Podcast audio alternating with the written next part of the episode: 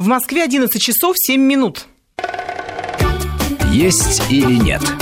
С Мариной Костюкевич.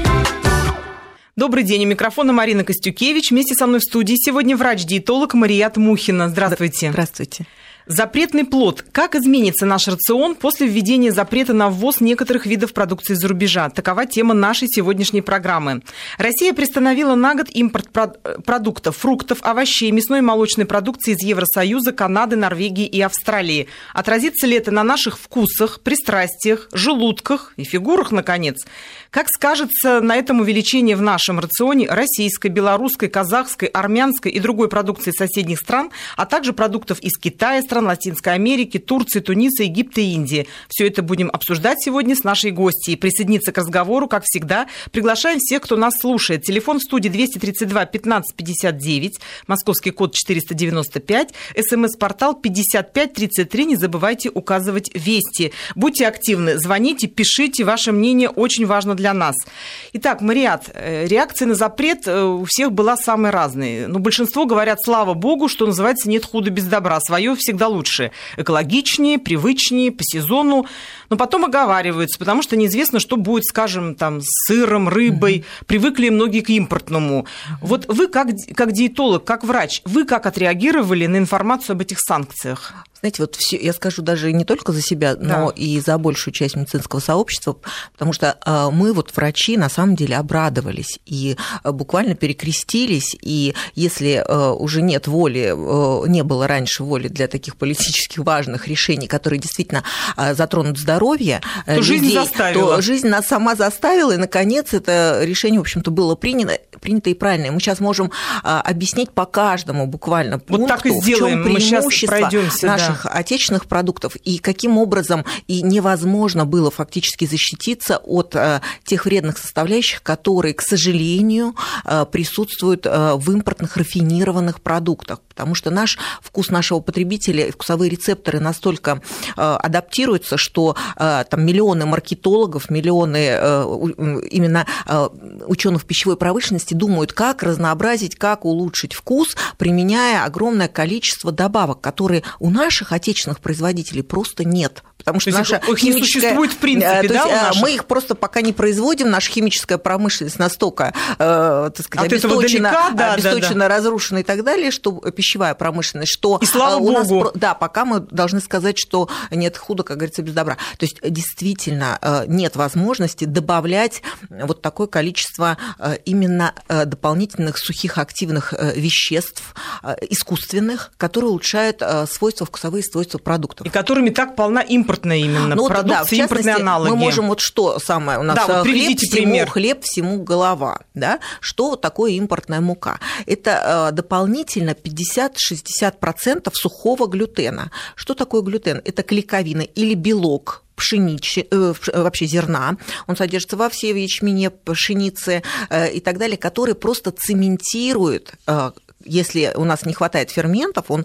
буквально цементирует слизистую оболочку. То есть наши ворсинки, они просто как пылёнками покрыты. Вот у меня папа хирург, часто была на операции, я всегда, так сказать, думала, как и откуда это вообще все берется в кишечнике. Вот на самом деле... То есть внутри кишечник покрыт вот этой так называемой глютеновой пленкой, да, и вот эти ворсинки, которые должны делать перистальтику, всасывание... Да, да, совершенно верно. Они просто не работают. Почему? Фантастика. Потому что вот эта вкусная импортная мука, это действительно интересный вкус даже пиццы из импортной муки, да, и так далее. 50-60% глютена, то есть дополнительно. Беда не в самом содержании глютена, его определенное количество, там 8%, да. А еще добавляется дополнительно для улучшения вкусовых свойств, для улучшения вязкости. Например, в йогурты добавляется глютен, добавляется он в сосиски, в колбасу, даже в диетические батончики и сухие завтраки, которые вот у нас очень любят коробками, да, совершенно огромное количество вот этих вот зерновых завтраков импортных,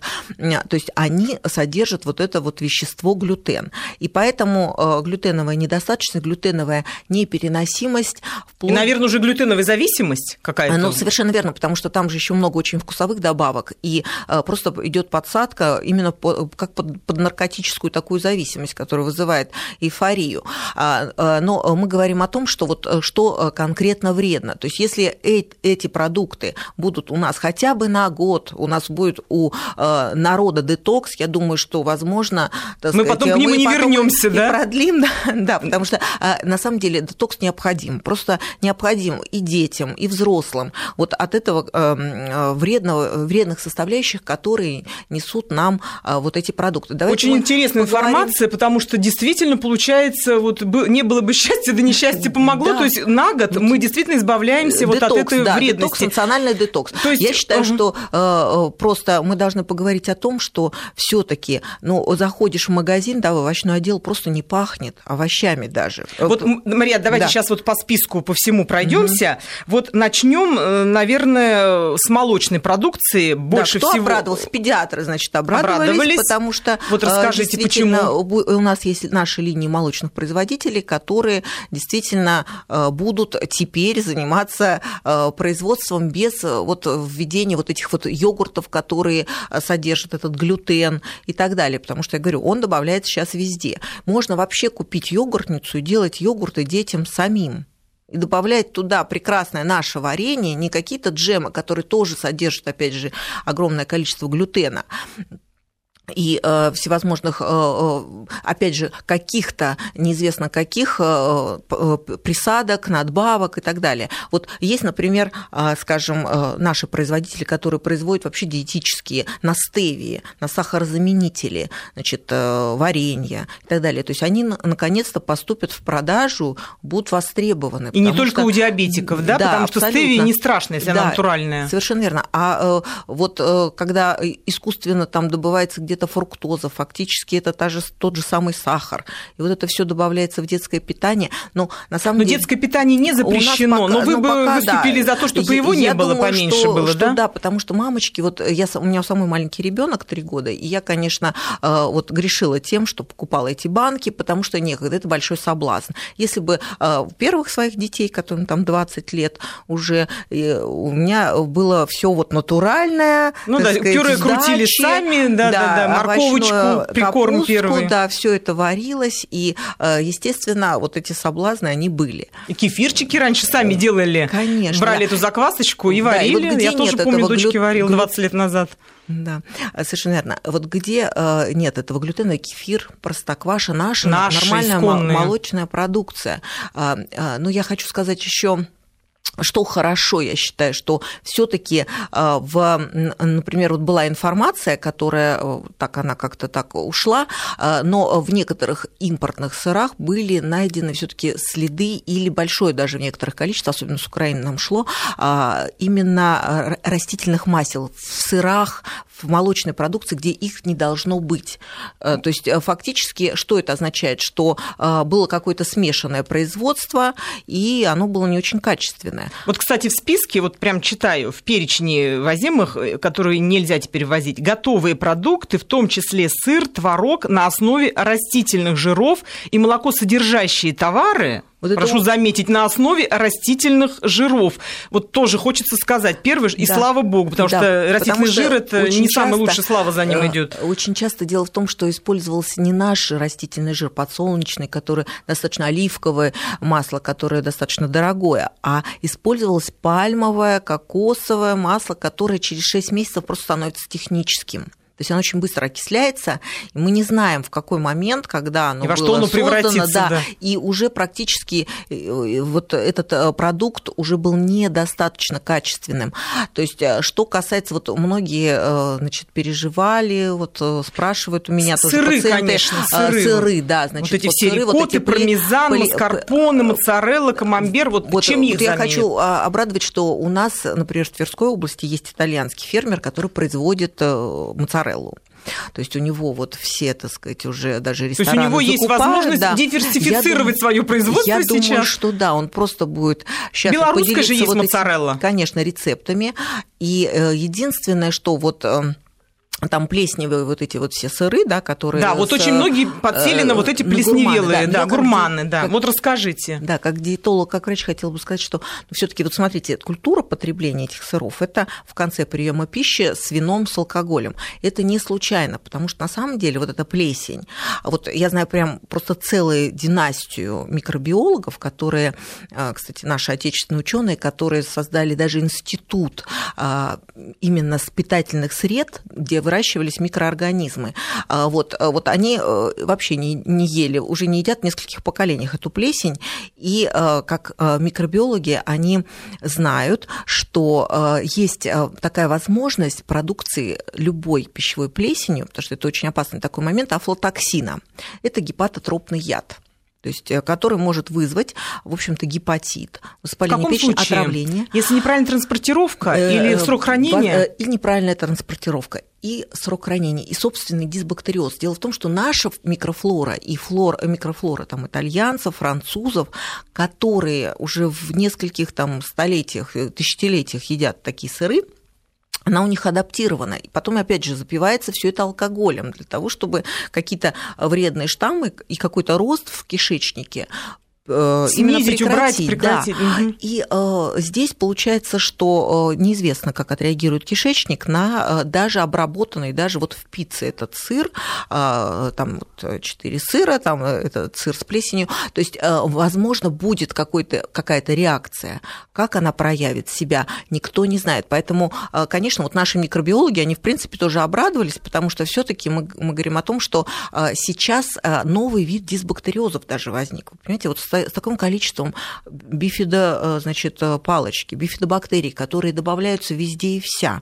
То есть начинает тормозиться в кишечнике у наших людей развитие обычной кишечной палочки. То есть мы разучились ее сохранять, производить. То есть то, что основа нашей микрофлоры кишечной, эта кишечная палочка, она у нас находится в угнетенном состоянии, потому что то дрожжи, то дрожжевые грибки, то плесени, то бифидобактерии, и начинается новый вид дисбактериоза. Поэтому даже сейчас считается, что молочно-кислого продукта должен быть 1-2 стакана в день, 1 стакан кефира, обязательно должна быть вода, которую мы вообще разучились пить, и вот поменьше вот этой вот всей микрофлоры, которая неизвестно, как у нас еще отразится. И опять же, да, вот если только запивать ее сразу спиртом, чтобы коньяком, вином, чтобы он сразу сглушить ее, так сказать, чтобы она там не развивалась, потому что очень много дисбактериозов. Значит, как это проявляется потом? Начинаются аллергии, какие-то там бронхоспазмы, то есть это все связанные органы, на самом деле, как это ни странно. То есть толстый кишечник и, например, бронхи и кожа. То есть вот китайская медицина, например, очень четко еще по второй специальности рефлексотерапевта связывает эти органы, и нарушение в одном, оно неизменно влечет нарушение в другом органе.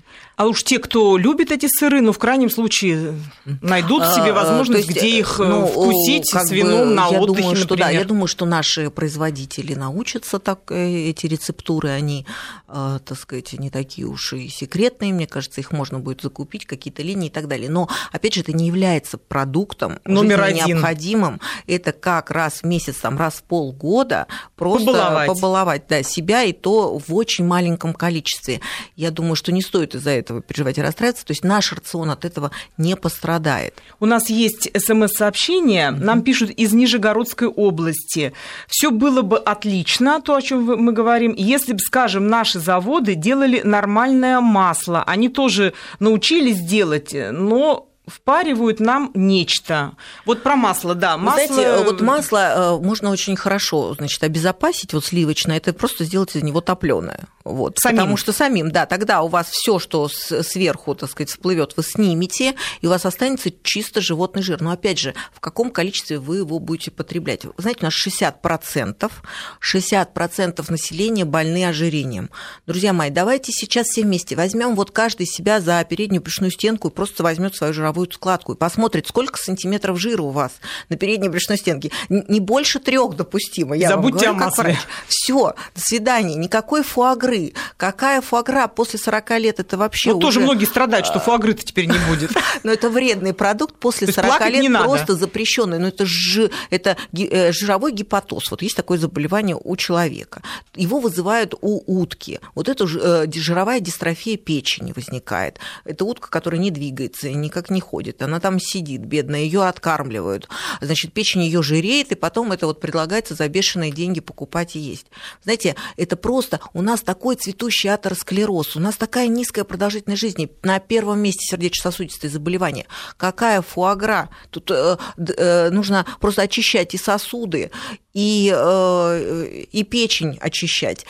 И на это надо годы потратить. Никакой фуагры. Это просто вот ядовитый для всех продукт, я считаю, и хорошо, что его и не будет. Я просто сама его не ем и никому не разрешаю из пациентов, потому что очень большой процент ожирения, даже детского. То есть по фуагре не плачем, по хамону стоит ли поплакать? Знаете, вот я хочу сказать, что на самом деле, наконец-то, может быть, случится такое счастье, мы попробуем наши мясные деликатесы, которые, в принципе, сохраняют традицию южных мясных деликатесов. То есть наш Кавказ российский.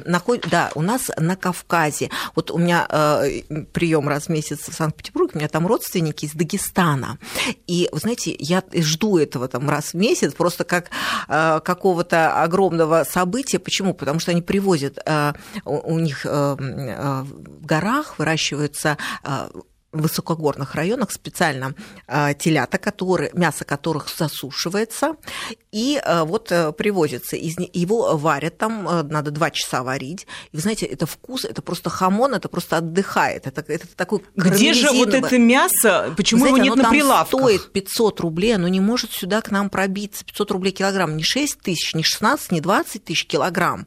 Импортное. Да, а 500 рублей килограмм, и там из него делают колбасу, но это просто не Италия, ничего подобного я не ела. Это такой карамелизированный, даже чуть сладкий вкус вот этого мяса, оно прям во рту прям вот тает. Оно ферментированное, потому что, получается, при сушке возникает такая обработка ферментами, солью и так далее, морской солью из Каспийского моря, поэтому это что-то необыкновенное. Вы знаете, я думаю, что, возможно, хоть каждый наш россиянин попробует наш местный специалитет, деликатес, который, в принципе, доступен, но не может пробиться на рынок.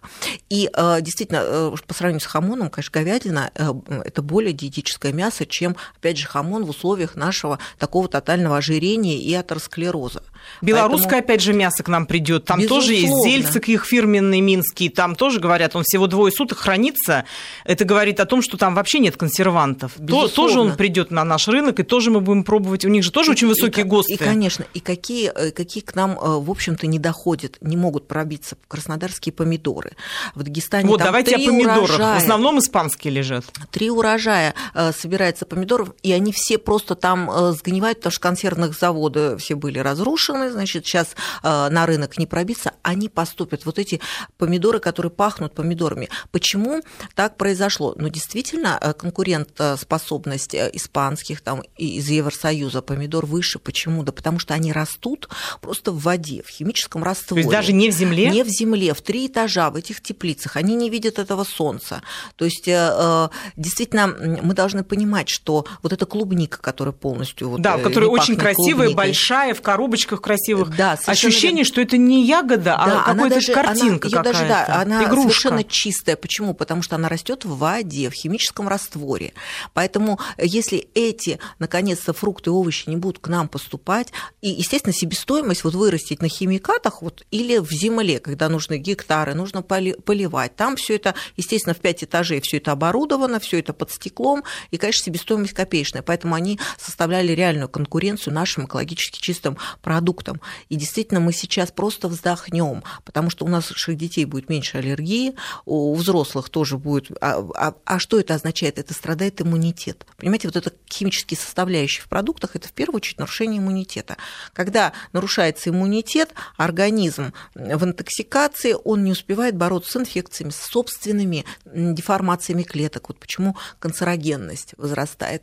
То есть раковые онкология опухоли. Действительно захлестнула, да? Да, потому что вот эта вся химия, ведь на самом деле там же тоже очень мало, например, вот почему итальянцы, например, едят там консервированные помидоры, потому что там на самом деле сейчас новые способы консервации, там радиоактивное облучение даже, да, на самом деле не обязательно без консервантов, когда пишут, значит, там другие способы, или термическая обработка, или даже облучение, потому что, или любят сушеные помидоры, да, потому что свежие не всегда хорошего даже качества, и неизвестно, где они выращены. Вот они действительно не пахнут помидорами, они просто какие-то пластиковые. Действительно, поэтому они пластиковые, без единой морщинки, без единого они какого-то изъяна, один к другому и лежат вот просто месяцами порой. Конечно, да, потому что там применяется вот в этих, кстати, фруктах тоже метод газирования. Газируются в камерах, чтобы их не ели вредители.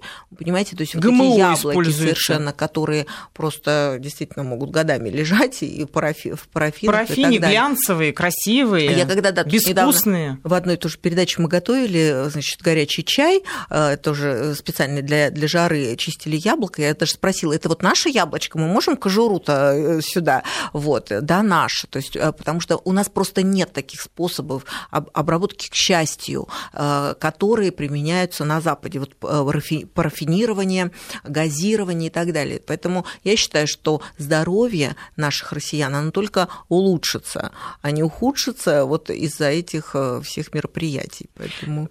Видимо, все вас заслушались. Нам пока никто не звонит, только пишут на СМС-портал. Сейчас мы это все прочтем. Напомню, телефон в студии 232 15 59, московский код 495. Работает СМС-портал 5533. Указывайте «Вести».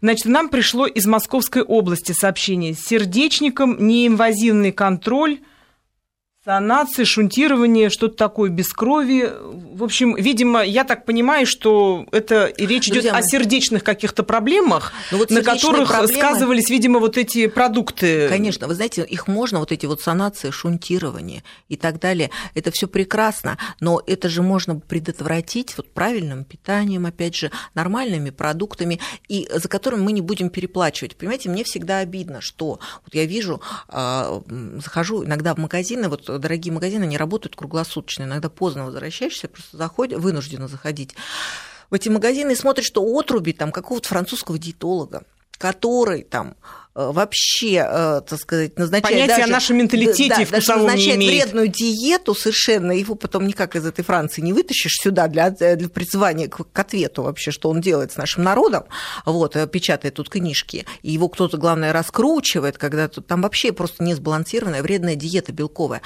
И вот этого, значит, эти отруби, они стоят по 300 рублей, когда наши перемолотые, когда наши отруби стоят там 50 рублей и содержат даже кальций, что очень полезно для женщин, там еще какие-то фрукты, овощи, да, то есть для такого придания вкусового спектра. И вот эти вот разницу такую в цене я предлагаю просто вот отдавать, наверное, тогда в эту благотворительность детям цели, собственным что, конечно, пустить, да. Да, или инвестировать в своего ребенка, какую-то лишнюю игрушку купить, раскраску и так далее. Ну, потому что разница в 300-400-500% за тот же самый продукт, но просто он в другой коробке и просто с названием, а что там содержится тоже, и когда они были перемолоты, эти отруби, тоже большой вопрос. Продолжим наш разговор после выпуска новостей. Есть или нет с Мариной Костюкевич. И мы продолжаем. У микрофона Марина Костюкевич. Вместе со мной в студии наши гости, врач-диетолог Марият Мухина. Обсуждаем, как изменится наш рацион после введения запрета на ввоз некоторых видов продукции из-за рубежа. Присоединиться к разговору приглашаем всех желающих. Телефон в студии 232 15 59, код Москвы 495. СМС-портал 5533 Вести. Будьте активнее. Мы очень ждем ваших звонков и вопросов. У нас уже есть на связи наш слушатель Илья. Илья, вы с нами? Здравствуйте. Алло, здравствуйте. Марьяна и Марият, добрый день. Здравствуйте. Я хотел бы вернуться к началу разговора о том, как вы говорили про помидоры, да? Да, давайте. О том, что у нас якобы в России чистые помидоры, да? Угу. Да, ну, более, скажем, более, но они более честные, может быть, не более чистые, но более честные, потому что они хоть в земле растут. Нет, ну смотрите, у нас дело в том, что у нас в комсомолке была такая статья о том, что наши краснодарские помидоры выращивают китайцы. И на нескольких этих гектарах плантации растут. То есть они сезон вырастили помидоры, на будущий год они как бы дислоцируются на другое место, а на этом месте уже земля выгорена, то есть они поливают какими-то химикатами, то есть там вот ученые посчитали несколько десятков лет там ничего не будет расти. То есть, вот, ну, в принципе, это вот такие вообще это все, получается. Конечно, знаете, вот хорошо, что вы об этом заговорили, потому что на самом деле это все сейчас будет более, наверное, правильно проверяться, потому что, смотрите, у нас даже многие лаборатории просто на таможенных пунктах были уничтожены во времена, когда мы тут все дружили и так далее, и что к нам сюда вообще поступало, непонятно было. Сейчас, видимо, будет тоже наводиться в этом плане порядок, потому что, ну, на самом деле, я не думаю, что вот все так, как вы рассказываете, может, все так страшно. Может, единичный случай, Илья? Да. Все-таки в Краснодаре есть свои рабочие руки. Да, я не думаю, что у нас уже совершенно некому работать, хотя настолько действительно разрушено сельское хозяйство, что возможно, что какие-то технологии, они к нам все-таки проникают. Но я вам еще раз хочу сказать, Илья, дорогой, что такого все-таки развития вот этих быстрых технологий, быстрых, скажем, получений вот этих, даже выращивания рыбы, понимаете, у нас нет, например, как в Норвегии. То есть ведь никто никогда не видел норвежские вот эти вот фермы. То есть эти когда-то кадры показывали, но на самом деле рыбные хозяйства, там просто кишат эти сёмги, которые вот, кстати, очень жирная рыба. Вот я своим пациентам ее тоже не рекомендую есть. Значит, эти сёмги, которые то одноглазые, то трехглазые. Почему они такие? Потому что туда вживлен в их геном ген дрозофилы. Это для кого не секрет. Мухи, да. Для того, чтобы они быстро очень росли. Потому что дрозофила, она имеет такой ген, что они там за день могут смениться несколько поколений мушек.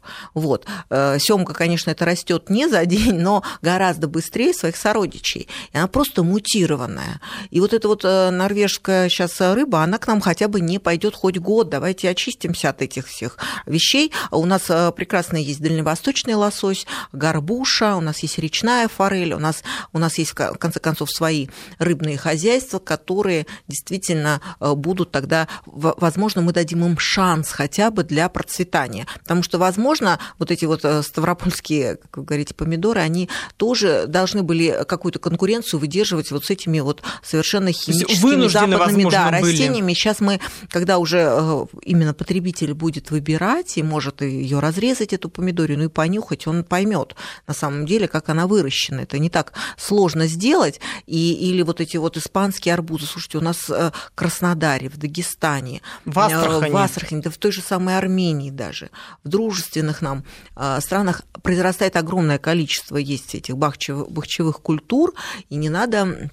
Все это самолетами, неизвестно откуда, вот газированное, вести. Ой, армянские персики какие, и абрикосы. Или те же самые мандарины, цитрусовые, которые у нас в Абхазии, они даже пахнут по-другому, их вообще не сравнить с греческими. Ну и марокканские же остаются, Марокко нам продолжает поставлять, то есть любители марокканских цитрусовых не обидели, да, они всегда могут это приобрести, поэтому выбор между абхазскими и марокканскими, собственно, когда он весь в этом и был всегда выбор основной.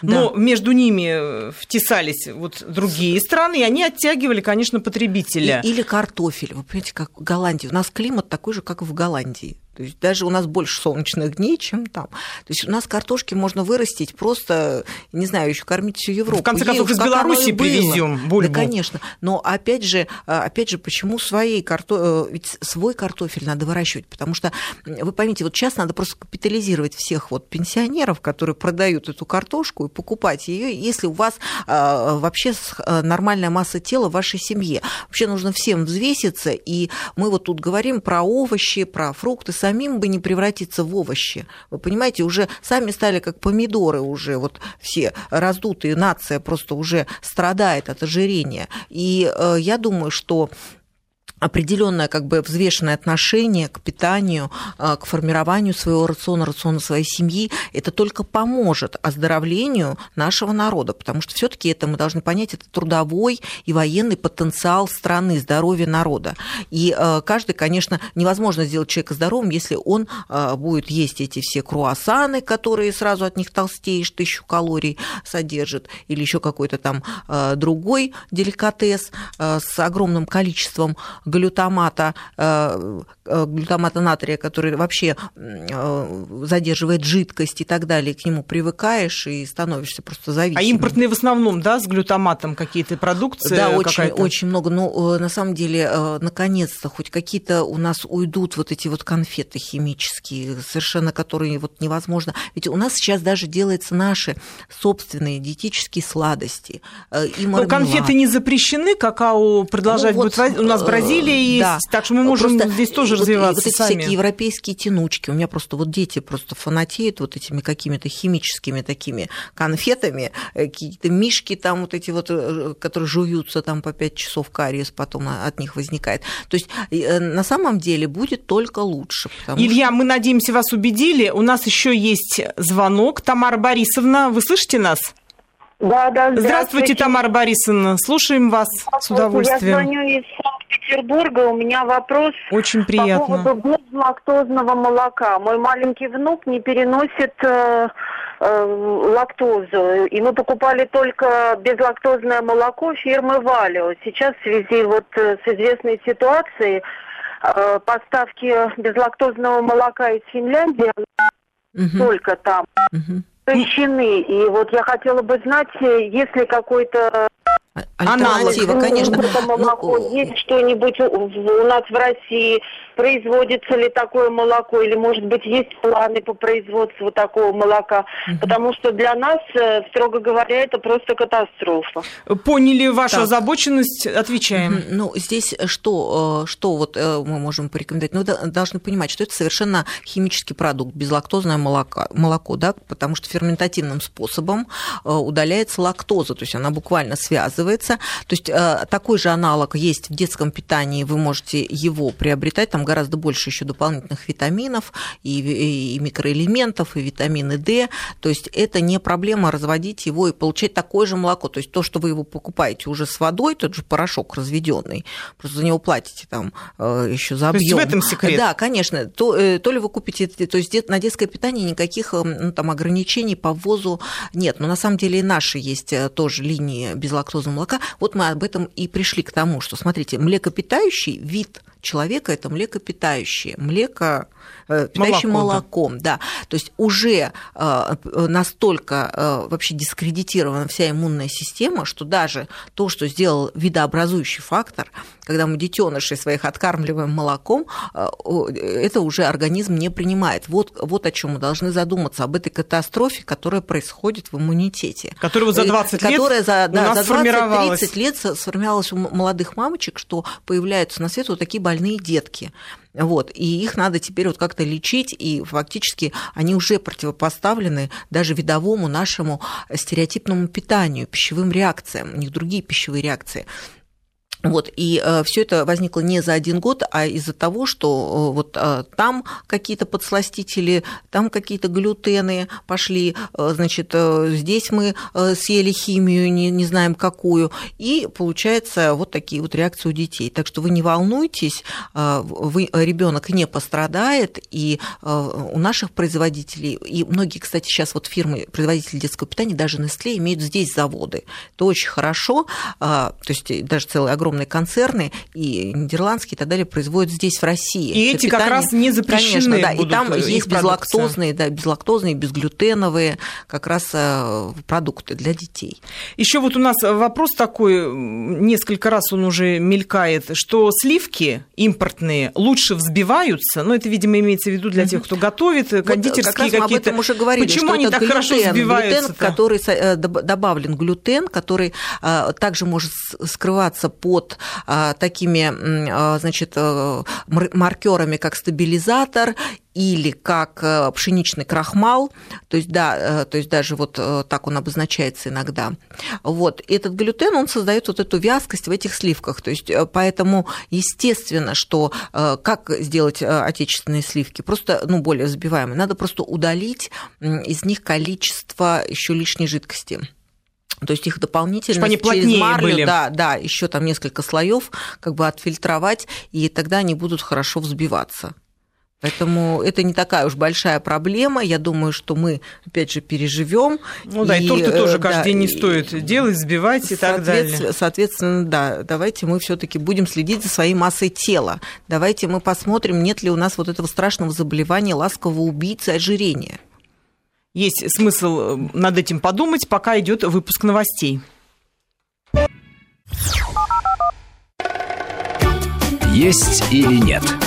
С Мариной Костюкевич. И мы продолжаем. У микрофона Марина Костюкевич. Вместе со мной в студии врач-диетолог Марият Мухина. Мы обсуждаем, как изменится наш рацион после введения запрета на ввоз некоторых видов продукции из-за рубежа. Напомню, телефон в студии 232 15 59, код Москвы 495, СМС-портал 5533 Вести. И не могу не прочитать несколько СМС-сообщений, которые вот просто валом идут на наш портал. Вот, например, нам пишут из Московской области. Пишут о том, что на рынке помидоры из Краснодара стоят очень дорого. И, как выражается наш слушатель, как будто их привезли с Марса. Молоко из Рузы на порядок дороже молока из Финляндии. То есть предложение такое, что надо урегулировать цены на российскую продукцию.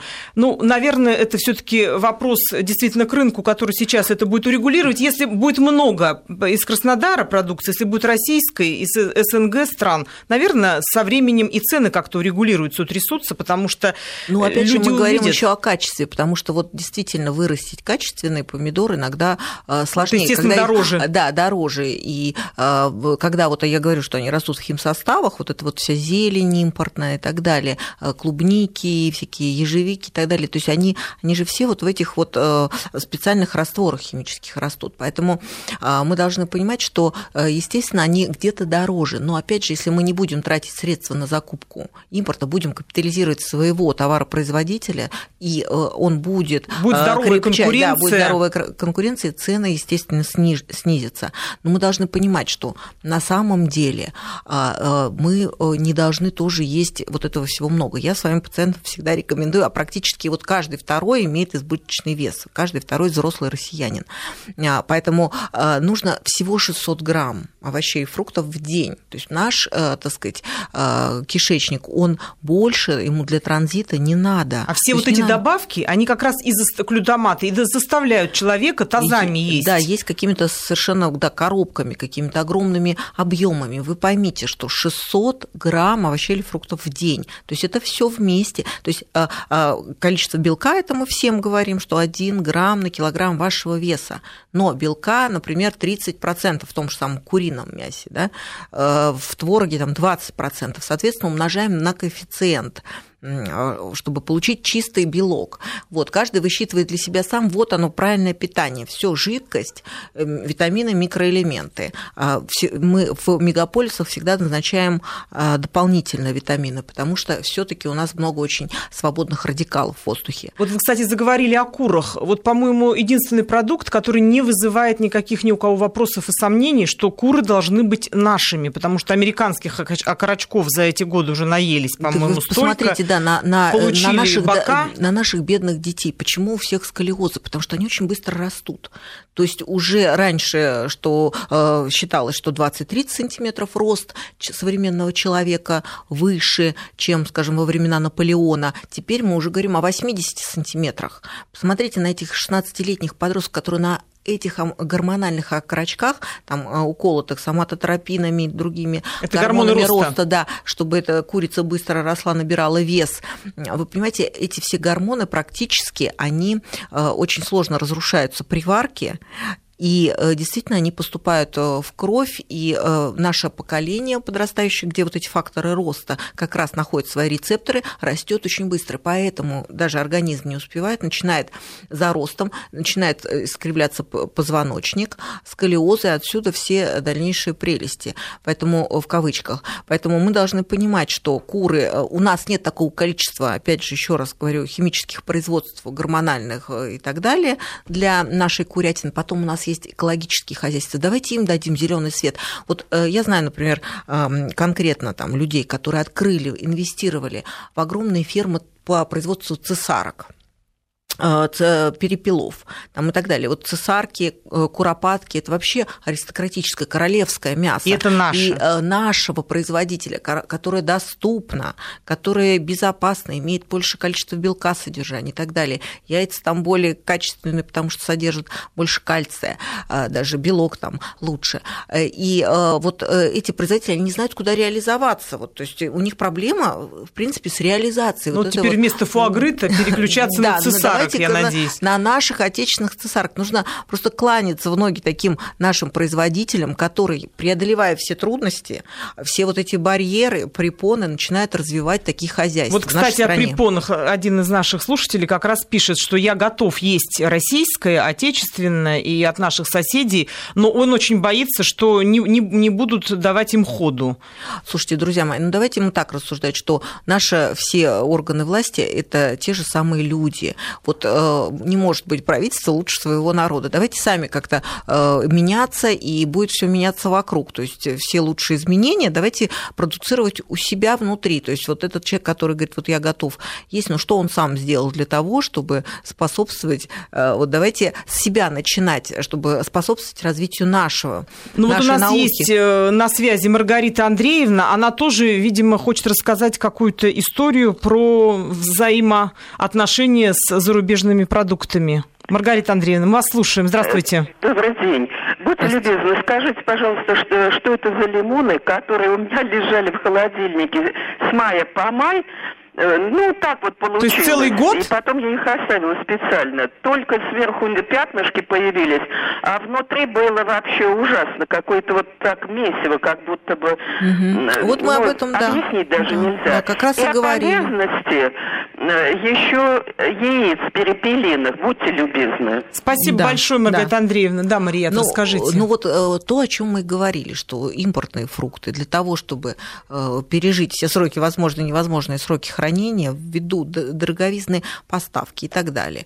То есть их обрабатывают в газовых камерах специальными пестицидами, химикатами, которые и тут же еще и парафином, которые создают вот эту защитную пленку, там внутри идет разрушение, сверху вроде бы как он нормальный, съедобный.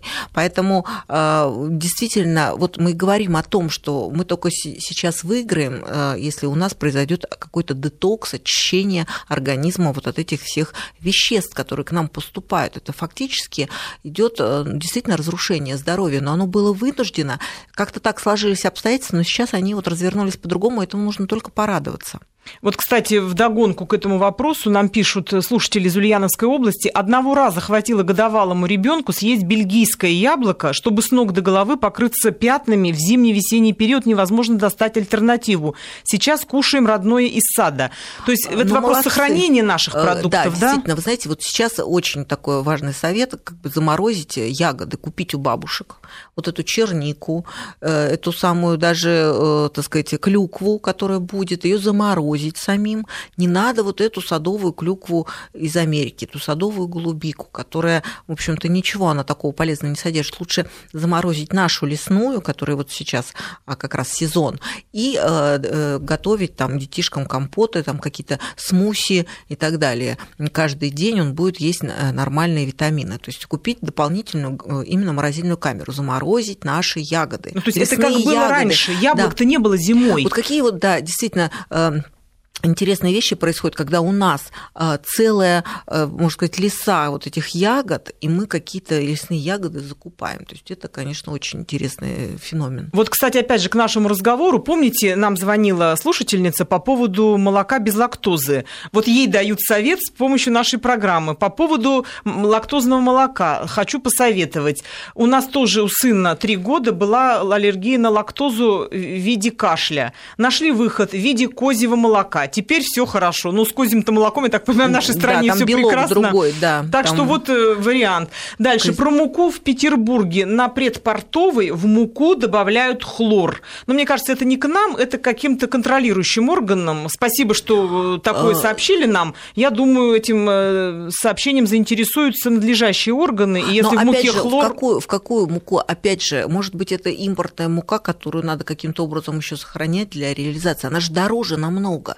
Понимаете, вот в чем тут и проблема. Вот когда я смотрю, вот ирландская, значит, овсяная крупа, там, необработанная, со всеми витаминами. Слушайте, она стоит там 500 рублей, вот эта упаковка. Да купите вот овес наш обычный, там, 15-минутной варки, вот вам и будет та же ирландская овсяная крупа. То есть сейчас очень есть большая опасность, что люди еще будут в интернете заказывать, на самом деле, продукты импортные. И вот здесь будет просто разгуляй для некачественных поставщиков, которые могут фальсифицированные продукты поставлять. То есть вот я просто предвижу, уже у меня и пациенты спрашивают, гималайская соль, вот гималайская соль или австрийская соль, да. Горная соль. То есть вы понимаете, что ее можно покупать, наверное, только вот в этих вот австрийских Альпах. Почему? Потому что нам сюда привозят, мы не знаем точно, особенно в интернет-магазинах. То есть это может быть подкрашенная просто соль, это с розовыми кристаллами, она считается более насыщенная марганцем и другими микроэлементами, и она больше как деликатесная, то есть ее не добавляют при варке блюда, а именно сверху для придания какого-то послевкусия. То есть это все не является таким вот важным продуктом, можно, наоборот, отравиться, если это будет фальсификат. Господи, соль-то родную чем там её, да. Вот у нас нужно лучше, есть только поваренную соль, именно йодированную. И у нас также, я уверена, будут налажены поставки морской соли именно с наших побережьев морских, которые нам доступны. И что еще хотелось бы сказать, что вот спрашивают очень часто про водоросли, чем их заменить. Да вот тут надо просто порадоваться, что у нас сейчас вот японскую морепродукты японские будут сейчас как-то ограничены, потому что там все-таки была авария на атомной электростанции. Тоже об этом не стоит забывать. Да, все это радиоактивное, поэтому давайте есть нашу именно дальневосточную морскую капусту. Прекрасно. Мы, по-моему, дали все необходимые советы, рекомендации, пояснили, кому что нужно выбирать. Но выбор уже за нашими слушателями, за покупателями, за потребителями. В конце концов, мы желаем вам приятного аппетита при наших российских продуктах. И будьте здоровы.